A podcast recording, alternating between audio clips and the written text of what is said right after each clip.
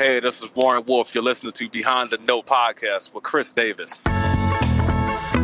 You're listening to Behind the Note podcast, brought to you by a musician for musicians. Here, you will get advice toward a successful music career. This show is made to educate, inspire, motivate, and empower. Now, here is your host, Chris Davis. Hello, thank you for pressing play on this episode. Today, we're glad to have you. Episode number 70 here. Thank you for pressing play. We have a great episode for you once again. This is part two of our musical theater series. Last episode, you heard from the music director, and today you're going to hear from the music contractor. We're going to talk about things such as how to get in the role of a contractor if that's something that you desire, or you might care more about how to be selected by a contractor if you desire to play musical theater, or any other type of job for that matter. Today we have a great guest for you. Our guest today is from Chicago, Illinois, graduate of Northwestern University and DePaul University, and has been a freelance musician for the last 20 years. I'm happy to present to you right now Mr. Sean McNeely. Sean, welcome to the show. We're glad to have you today. Thank you. We're playing a musical right now, Jesus Christ Superstar, and you're my contractor and uh, wanted to have you on as a guest so people could learn what it means to be a contractor and what and what does that job uh, entail and everything. But first, we want to get to know you a little bit. Okay. So- what, what can I do? Yeah, I just want to ask you where did, where did your musical journey begin? On the violin, of all things, like I grew up, um, started as a violinist, and then switched to woodwinds later, and dropped the violin in grade school. But um, I think kind of the standard route, you know, got into it in grade school when they offered band and orchestra, and kept it up um, through high school. And it was kind of weird, like going when it was time for college. I, uh, you know, I was trying to figure, well, what do I want to be when I grow up? You know, and you know, I didn't know, and I kind of did this by default. Like I knew I didn't want to stop playing, so I never really saw like a musician as a real career, just because I never. I mean, all my family were managers and engineers and stuff. Like there was nothing creative in my family, so I never foresaw it as an option. But I knew I never wanted to stop, so I pursued it and went um, into college as a music, actually in double major in music and, and, and engineering, because another long story. But um, the engineering didn't last. So so that you dropped the engineering and you pursued music. Was it a music education degree or did you go to performance track or composition? What I actually had a double major. Um, it was part of my family. I was fortunate they paid for my college or for my undergraduate, but they uh, they wouldn't buy or pay for a performance degree. So I had to get a degree that could get me a job. So I, when I dropped engineering, I picked up music education. Um, so I technically I'm a double major in performance and education. Oh, all right. So did you ever have to use that uh, education degree? Did you ever get to the classroom? Not officially. I mean, I obviously went through the student teaching and all that, but I've never had to, or never had, never been hired as a school teacher, you know, in the official capacity. It's funny because I just renewed my teacher certificate like a couple weeks ago, like just in case, you know, keep funny. it keep it current, so I don't have to like redo it ever. But um, no, I've never used it. So are you are you a full time musician even now? hmm So that that's really incredible. First of all, congratulations. Thank you. uh, thanks. yeah. So what did you do then right after school when you graduated? I kind of scrapped around a little bit. I picked up some temporary jobs as like an office worker and stuff. Um, did what I could. You know, I, I did some a lot of private teaching. I would take any student I could and try to pick up stuff like that. I lived real cheap, fresh out of school, had no money, and cut corners as whatever I could. But um, you know, things just they get better every every day, every year. Like more gigs came along, and to where I didn't have to do any other stuff. So what were some of your first uh, professional jobs as a performer? Uh, After undergrad, I went. I did go on to get a master's right away, and then right after I finished my master's, I was in the Civic Orchestra of Chicago for two seasons. Now there, there's some people uh, that aren't from Chicago. Okay. So let's let's put that into perspective. What is the Civic Orchestra and, and how significant is that? Officially, the Civic Orchestra of Chicago is the training orchestra of the Chicago Symphony. It's uh, um, you get the world class conductors that come in and, and conduct the Chicago Symphony. And they come in and work with this orchestra too. They're all young players, you know, 20s or whatever. Some are still in college or fresh out of college or whatever. But it, you get coachings from members of the Chicago Symphony, and you get the conductors that conduct the Chicago Symphony. So it's it's truly a training orchestra, um, and the best experience ever. And and you audition to get you in audition to that group. to get in. I'd been auditioning for many years, like, and I think it was my sixth year auditioning that I finally got in, as opposed to being on their their alternate list. So now today we're working together, and you're playing reeds. You- Mhm. You have a clarinet and a saxophone, I know for sure, And a flute. and a flute. So what were you playing in the civic orchestra? I'm a clarinet, and that Okay. was my primary instrument all through college and through grad school. How long have you been performing musical theater now? I did my first show. I did two shows in high school. One I was actually on stage singing, and the other I was in the uh, in the orchestra for then. And um, it's kind of one of those things. I think it was meant to be. Like growing up, my family took me to to the shows and stuff, and I always walked up to the edge of the pit and looked in, and I was just dreaming. Who knew that that actually was a sign or something? But um, you know, I did the shows in college. Um, several a year in college, and it just kept going, never stopped. I've discovered that's a common theme with performers. Mm-hmm. Uh, of the of the people I've interviewed right here on the show, there's some similar story to yours where you got to see them in in a live performance, looking into the pit, and now here you are today working. People have similar stories. I have one myself. Yeah. That's just really cool how things work out that way. I don't believe it's an accident. So you you, you really were introduced to it at a young age, uh, watching as a fan, and you got involved in school in the school plays, and Mm-hmm. you just never stopped. So where where did that transition uh, happen from doing the high school to uh, becoming a professional playing playing in the professional plays? There are a lot of smaller theater companies around, and when I was young and just breaking in, you know, I would somehow made connections that uh, you know, I got asked to play for some of those shows that pay next to nothing. You know, I, I when you're you know 22, you're pretty excited that it pays anything, and so you know, I took those, and it's kind of the way of life eh, that, or at least in this business, I found that you just got to take any opportunity you can because then you start meeting people, and then, you know, your name gets passed. You make a good impression, your name gets passed on, and then it leads to more people, and then more people meet you, and just led to bigger and better things. So today you're my contractor. So, yes, I am. so so tell us this, tell us your story, how that happened for you. How did you come to be a contractor? How did I come to be a contractor? I'm actually s- relatively new to it. I've only been contracting now for f- four or five years. Um, this is my first year at this theater. I started at the Chicago Shakespeare Theater. And I kind of came into that in a weird way, I guess. I'd been playing a bunch of shows over the years at Shakespeare, and usually theaters have like a house contractor for for all the shows, and Shakespeare didn't. Every time I played a show there, it was a different contractor. They just sort of reinvented the wheel with every show there, and I approached them and and wrote a very long letter saying, um, one, I think you guys should have a house contractor that does it, and two, I would like to be that person. From my understanding, uh, then they called me in and interviewed me, and they said it's very ironic that you wrote this or that you contacted us, because you're not the only person that said that. That apparently there were one or two others that had sent similar notes saying you should have a house contractor and I want to be that contractor.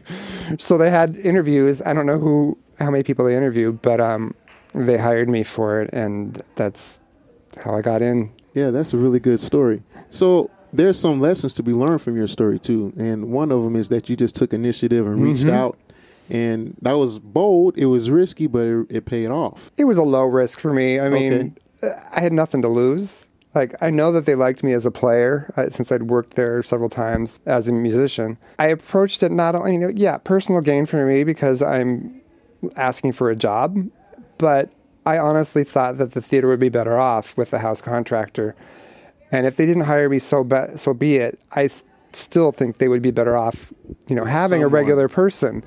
Um, and I hopefully think that they have uh, agree now, looking back, that, that it makes things run better.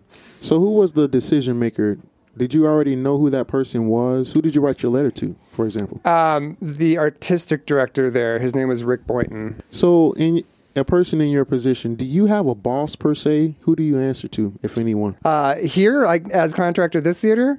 Sure, let's take this as an example. And by the way, we are we're currently at the Paramount Theater. Oh, yes, in, sorry. in Aurora, Illinois. I kind of have several bosses. I, I, I mean, when I was interviewed, I was interviewed by three people, and that was the CEO, the music supervisor, and her position's changed. She was the production director then, I think, um, and they're kind of all my bosses. Like, I have to report to them all in various ways. Now, usually, I, don't have to deal with the CEO very often. That's only in extreme situations.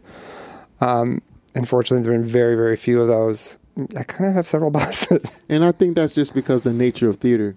Because from my perspective, it's a total team effort. It is. There's a yeah. lot. There's so many. I mean, you got, you know, someone has to manage what's happening in the orchestra. There's someone managing what's happening on stage. There's someone managing what's happening backstage. Then there's the front of the house uh, that, you know, the theater as a whole has to cover all of those bases. And that's a lot. And so it seems like they they hire trustworthy people who are good at what they do, and they leave you to do your job. Is that That's- is that true? I think so. I Right think that's on. a good good way to do it. And I think Yeah. that's how it's been going. And that's why the shows are so great. I think so. We've been having a great run here, uh, very well received by the audience. So, what are some of the responsibilities of a contractor? Maybe some things that we don't see on the surface. Now we know you hire musicians.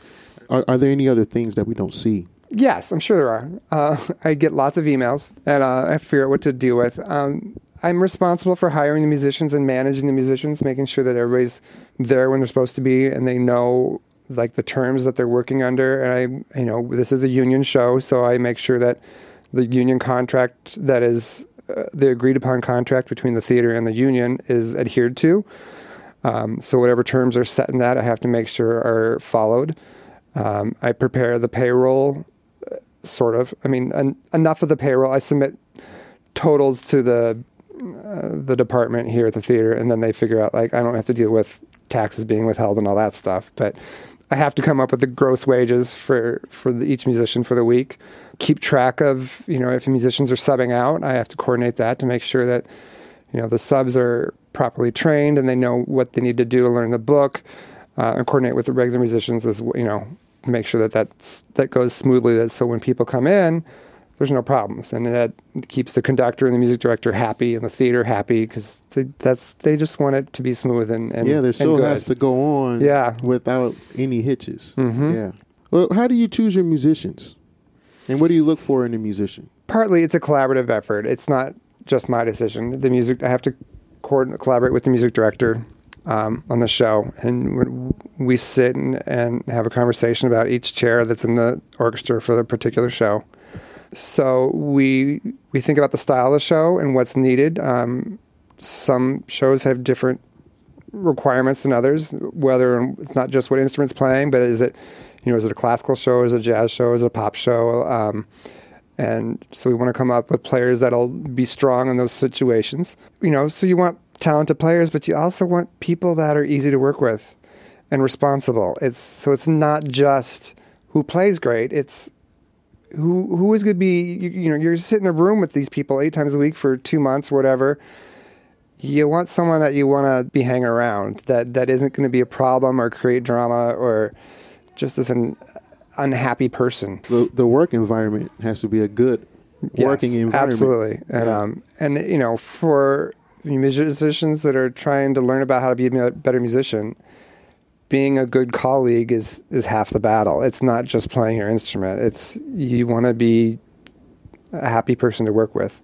Yes, I definitely agree. We've talked about that plenty of times here. And uh, right now, I'm just going to refer to uh, one of the early episodes with uh, pianist George Colligan. I forget the episode number right now, but go to the early episode around approximately three, four, five, or six, seven in that area, and uh, press play on that episode. We talk uh, we talk about that in great detail.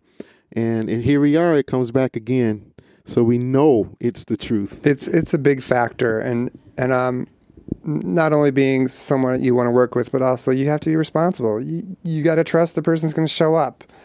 And You know, that you don't have that's to babysit them and like, uh, where are you? Why aren't you at the gig? That, that's funny that you mentioned that now too, because I was being interviewed yesterday on uh, on another podcast. Um, it was called "Secrets of the Musical Mind." Okay, I believe that's what the name of it was. And I forgot the question that I was asked, but I remember the answer. My answer was, "You when you perform, you are auditioning." Every day. That's my perspective. you are auditioning. Uh, you have to continue to play well. And you know that I just went down the list, and I think it's good to. I, first of all, I love that personally. I don't personally. I don't like when teachers, for example, get tenured and then they kind of let their they get a little too relaxed, and we've seen some uh, negative effects of that. I hear you. And so I love that being a musician, you're always auditioning every time you perform. You're only as good as your last performance. That's true. And and there's a lot of truth in that. Yeah, and so um, again, part of the audition is being a good bandmate and all of the things that you talked about. All right, so I wanted to ask you this: uh, Imagine you're talking to a college student about to graduate soon, and they say they express interest in performing in Broadway. Uh, so, what's a good way to get started? Now, you you told us your path. Um, what if they want to be, uh, let's say, take the bull by the horns like you did? you got to jump in. Yeah, you know, I, I I do receive emails or phone calls from players that I don't know that they once they learn on the contract, they're like, "Hey, I want to introduce myself," and um, you know, that that's good. You you gotta. Especially if like you're moving to town, you, you got nowhere else to start, and you, you gotta introduce yourself somehow. It, it may take time because you know sometimes people have players they are used to hiring, and you might have to wait, be patient for the opportunity to show up. But in the meantime, you know what I what I've told the young players, and it's what I did myself.